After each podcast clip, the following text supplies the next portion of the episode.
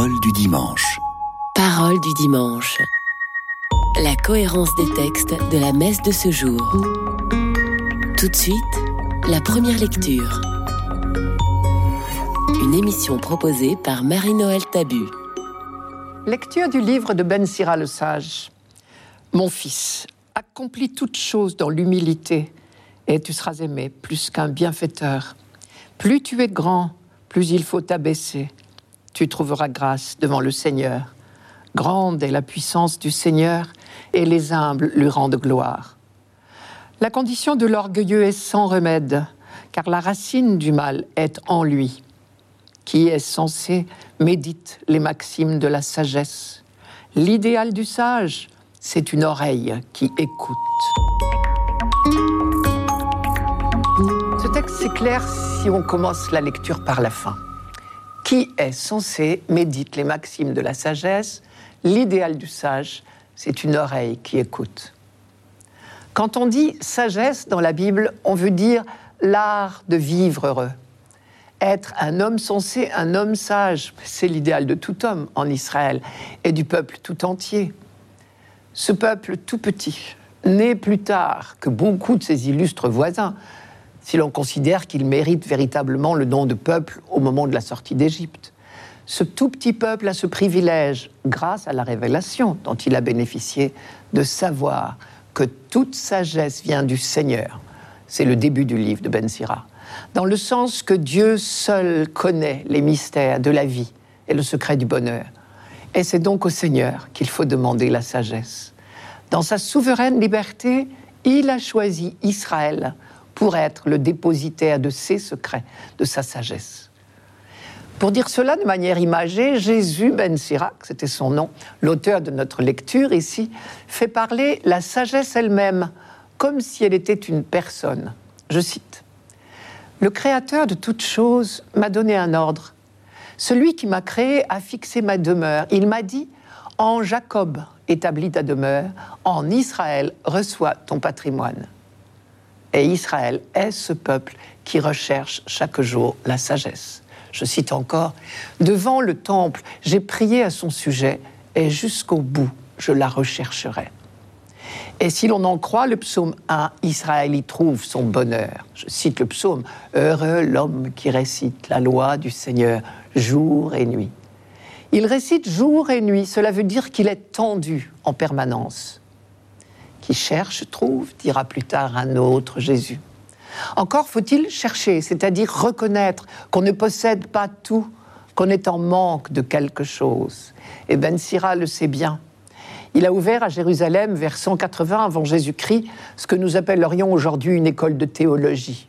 On dit aujourd'hui une bête midrash. Pour faire sa publicité, il disait Venez à moi, gens sans instruction, installez-vous à mon école ne s'inscrivaient bien sûr que des gens qui étaient désireux de s'instruire. Si l'on croit tout savoir, on ne juge pas utile d'apprendre par des cours, des conférences, des livres. Au contraire, un véritable fils d'Israël ouvre toutes grandes ses oreilles, sachant que toute sagesse vient de Dieu. Il se laisse instruire par Dieu. On voit bien ce qu'il y faut d'humilité au sens d'avoir l'oreille ouverte pour écouter les conseils, les consignes, les commandements. À l'inverse, l'orgueilleux qui croit tout comprendre par lui-même ferme ses oreilles. Il a oublié que si la maison est volée fermée, le soleil ne pourra pas y entrer. C'est le simple bon sens. Je cite, la condition de l'orgueilleux est sans remède. La racine du mal est en lui, dit Ben Sira. En somme, l'orgueilleux est un malade incurable parce qu'il est plein de lui-même, comme on dit. Il a le cœur fermé. Comment Dieu pourrait-il y entrer? La parabole du pharisien et du publicain prend ici une résonance particulière. Était-ce donc si admirable ce qu'a fait le publicain? Il s'est contenté d'être vrai. Dans le mot humilité, il y a humus. L'humble a les pieds sur terre. Il se reconnaît fondamentalement petit, pauvre par lui-même. Il sait que tout ce qu'il a, tout ce qu'il est, vient de Dieu. Et donc il compte sur Dieu et sur lui seul. Il est prêt à accueillir les dons et les pardons de Dieu. Et il est comblé. Le pharisien qui n'avait besoin de rien qui se suffisait à lui-même, est reparti comme il était venu. Le publicain, lui, est rentré chez lui transformé. Isaïe dit la joie de ces humbles que Dieu comble. Je cite, De plus en plus les humbles se réjouiront dans le Seigneur et les pauvres gens exulteront à cause du Saint d'Israël. Ce qui nous vaut une lumineuse parole de Jésus, ce que l'on appelle sa jubilation. Je cite, Je te bénis, Père, Seigneur du ciel et de la terre, d'avoir caché cela aux sages et aux intelligents et de l'avoir révélé aux tout petits. Avec cela, les humbles, Dieu peut faire de grandes choses. Il en fait les serviteurs de son projet. Et c'est ainsi, par exemple, qu'Isaïe décrit l'expérience du serviteur de Dieu. Je cite, Matin après matin, le Seigneur me fait dresser l'oreille pour que j'écoute comme les disciples. Le Seigneur Dieu m'a ouvert l'oreille. Et moi, je ne me suis pas cabré, je ne me suis pas rejeté en arrière. Cette vocation est bien sûr une mission confiée au service des autres. Le Seigneur m'a donné une langue de disciple pour que je sache soulager l'affaibli. Il a fait surgir une parole.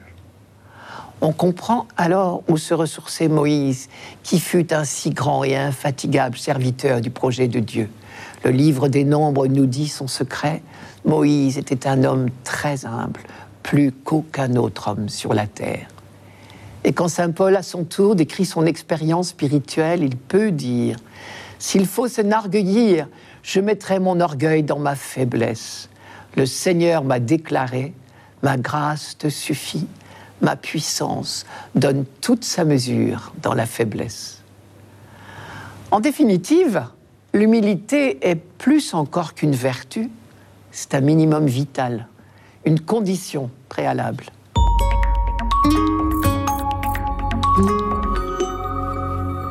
Radio Notre-Dame. Parole du dimanche. Parole du dimanche. La cohérence des textes de la messe de ce jour. Tout de suite, le psaume. Une émission proposée par Marie-Noël Tabu. Psaume 67. Les justes sont en fête, ils exultent. Devant la face de Dieu, ils dansent de joie. Chantez pour Dieu, jouez pour son nom. Son nom est le Seigneur. Dansez devant sa face. Père des orphelins, défenseur des veuves, tel est Dieu dans sa sainte demeure. À l'isolé, Dieu accorde une maison. Aux captifs, il rend la liberté. Tu répandais sur ton héritage une pluie généreuse. Et quand il défaillait, toi, tu le soutenais. Sur les lieux où campait ton troupeau, tu le soutenais. Dieu qui est bon pour le pauvre.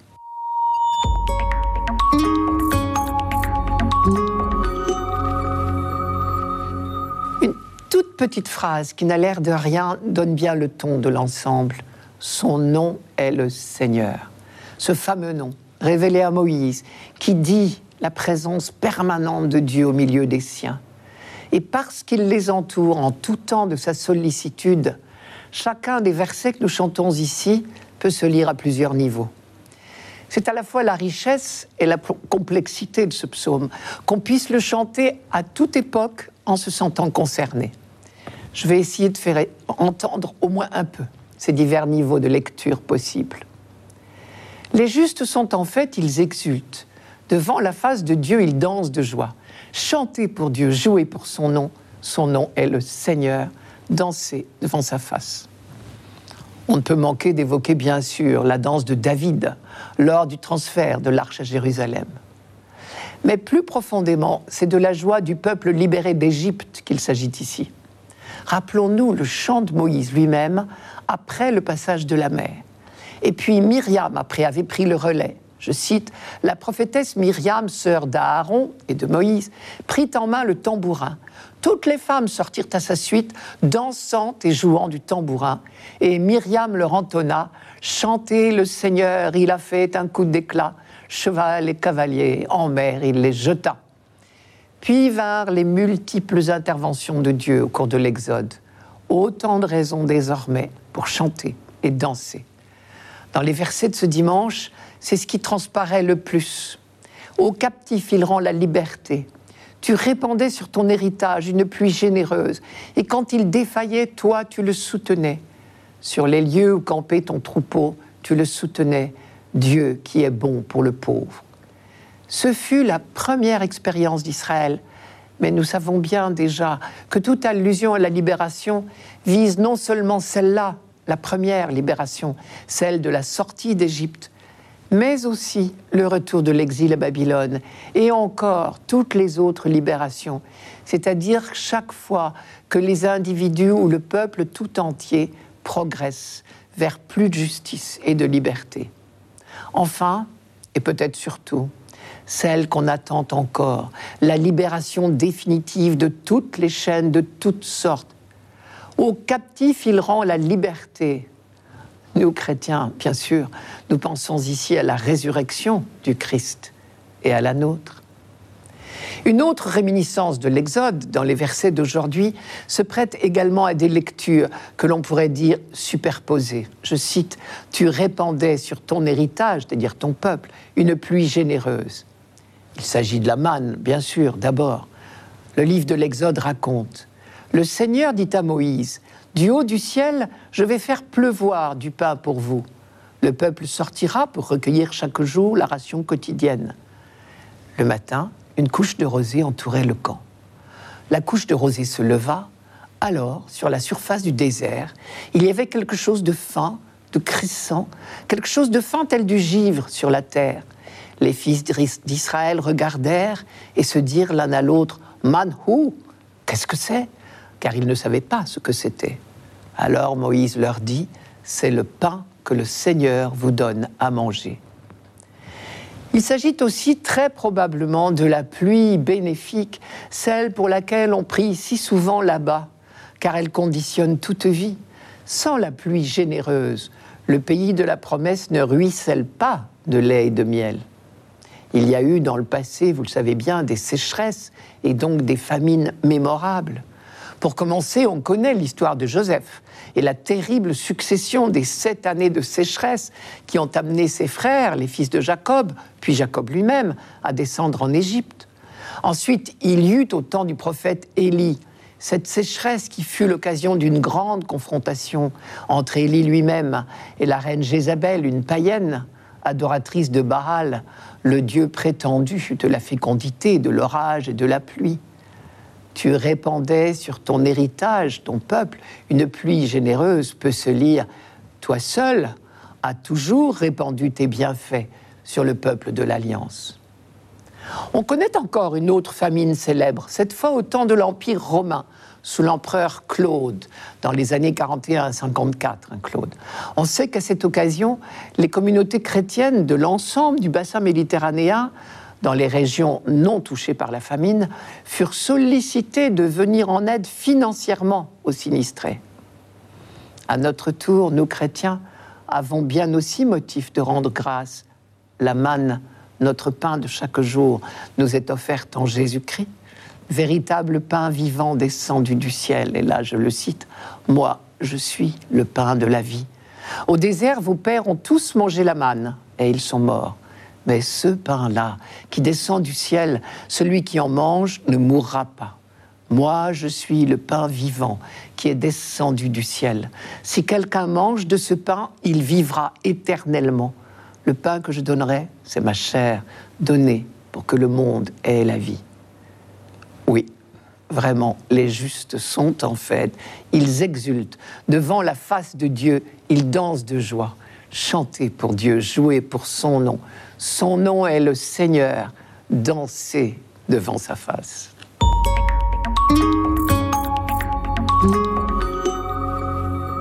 Radio Notre-Dame. Parole du dimanche. Parole du dimanche. La cohérence des textes de la messe de ce jour. Tout de suite, la deuxième lecture. Une émission proposée par Marie-Noël Tabu. Lecture de la lettre aux Hébreux. Frères, quand vous êtes venus vers Dieu, vous n'êtes pas venus vers une réalité palpable, embrasée par le feu, comme la montagne du Sinaï. Pas d'obscurité, de ténèbres, ni d'ouragan, pas de son de trompette, ni de paroles prononcées par cette voix que les fils d'Israël demandèrent à ne plus entendre. Mais vous êtes venus vers la montagne de Sion et vers la ville du Dieu vivant, la Jérusalem céleste, vers des myriades d'anges en fête et vers l'assemblée des premiers-nés dont les noms sont inscrits dans les cieux. Vous êtes venus vers Dieu, le juge de tous, et vers les esprits des justes amenés à la perfection. Vous êtes venus vers Jésus, le médiateur d'une alliance nouvelle.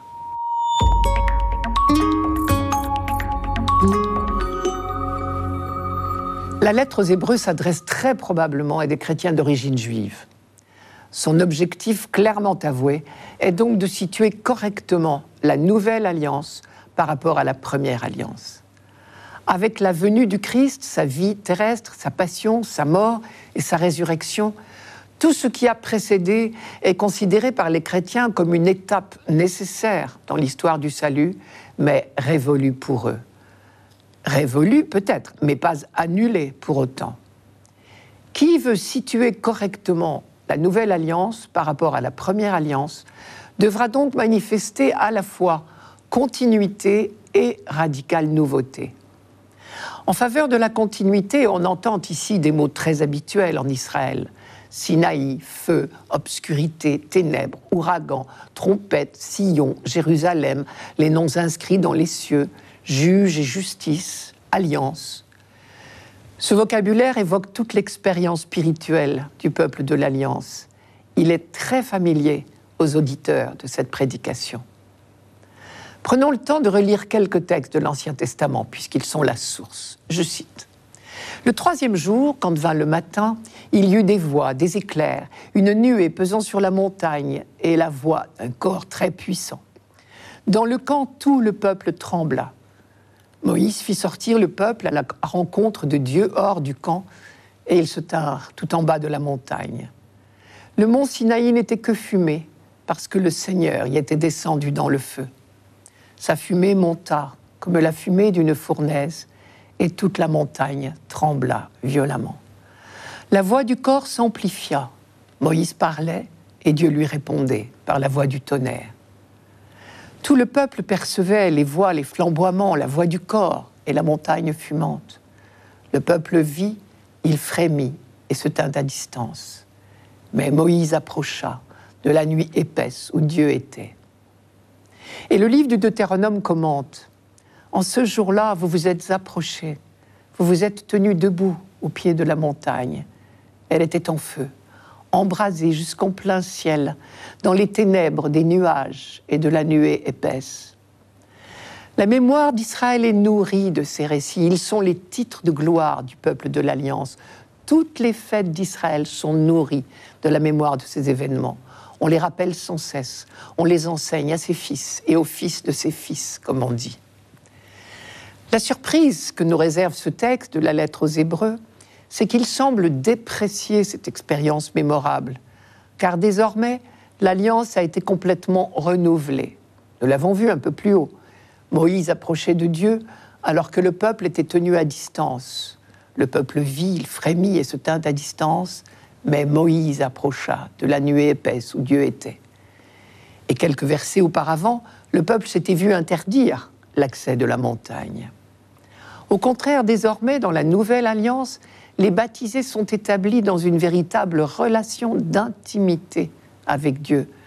L'auteur décrit cette nouvelle expérience spirituelle comme l'entrée paisible dans un nouveau monde de beauté et de fête, vous êtes venus vers la montagne de Sion et vers la cité du Dieu vivant, la Jérusalem céleste, vers des milliers d'anges en fête et vers l'assemblée des premiers-nés dont les noms sont inscrits dans les cieux. Vous êtes venus vers Dieu, le juge de tous les hommes, et vers les âmes des justes arrivés à la perfection. Vous êtes venus vers Jésus, le médiateur d'une alliance nouvelle. Dès l'Ancien Testament, on le sait, la crainte de Dieu avait changé de sens. Au temps du Sinaï, elle était de la peur devant les démonstrations de puissance. Une peur telle que le peuple demandait même à ne plus entendre la voix de Dieu. Et puis, peu à peu, les relations du peuple avec Dieu avaient évolué et la crainte s'était transformée en confiance filiale. Mais pour ceux qui ont connu Jésus, c'est plus beau encore. Ils ont découvert en lui le vrai visage du Père. Vous vous rappelez ce que Saint Paul écrivait aux chrétiens de Galate en Turquie Vous n'avez pas reçu un esprit qui vous rend esclave et vous ramène à la peur, mais un esprit qui fait de vous des fils adoptifs et par lequel nous crions Abba, Père. Cet esprit lui-même atteste à notre esprit que nous sommes enfants de Dieu. Jésus joue donc pleinement son rôle de médiateur d'une alliance nouvelle, puisqu'il permet à tous les baptisés d'approcher de Dieu, de devenir des premiers-nés, c'est-à-dire des consacrés. L'antique promesse faite à Moïse et au peuple d'Israël au pied du Sinaï est enfin réalisée, je vous la rappelle. Si vous entendez ma voix et gardez mon alliance, vous serez ma part personnelle parmi tous les peuples puisque c'est à moi qu'appartient toute la terre, et vous serez pour moi un royaume de prêtres, de consacrés, et une nation sainte. Ce que l'auteur de notre lettre traduit, avançons-nous donc avec pleine assurance vers le trône de la grâce.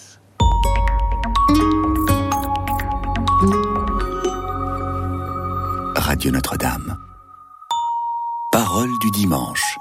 Parole du dimanche la cohérence des textes de la messe de ce jour. Pour finir, l'Évangile. Une émission proposée par Marie-Noël Tabu. Évangile de Jésus-Christ selon Saint Luc. Un jour de sabbat, Jésus était entré dans la maison d'un chef des pharisiens pour y prendre son repas, et ces derniers l'observaient.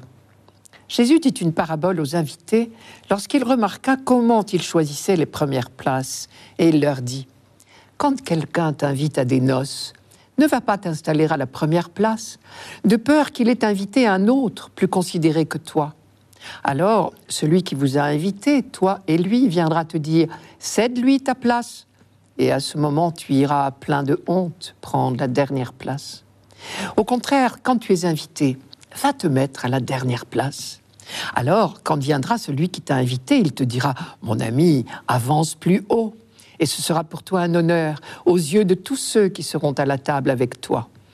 En effet, quiconque s'élève sera abaissé, et qui s'abaisse sera élevé.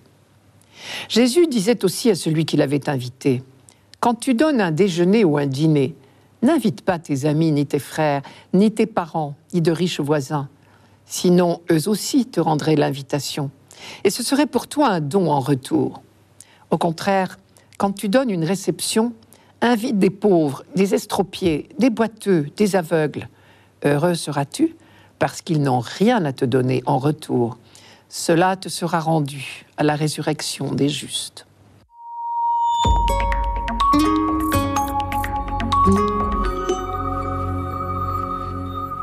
À plusieurs reprises, les évangiles nous rapportent les relations parfois conflictuelles entre Jésus et les pharisiens.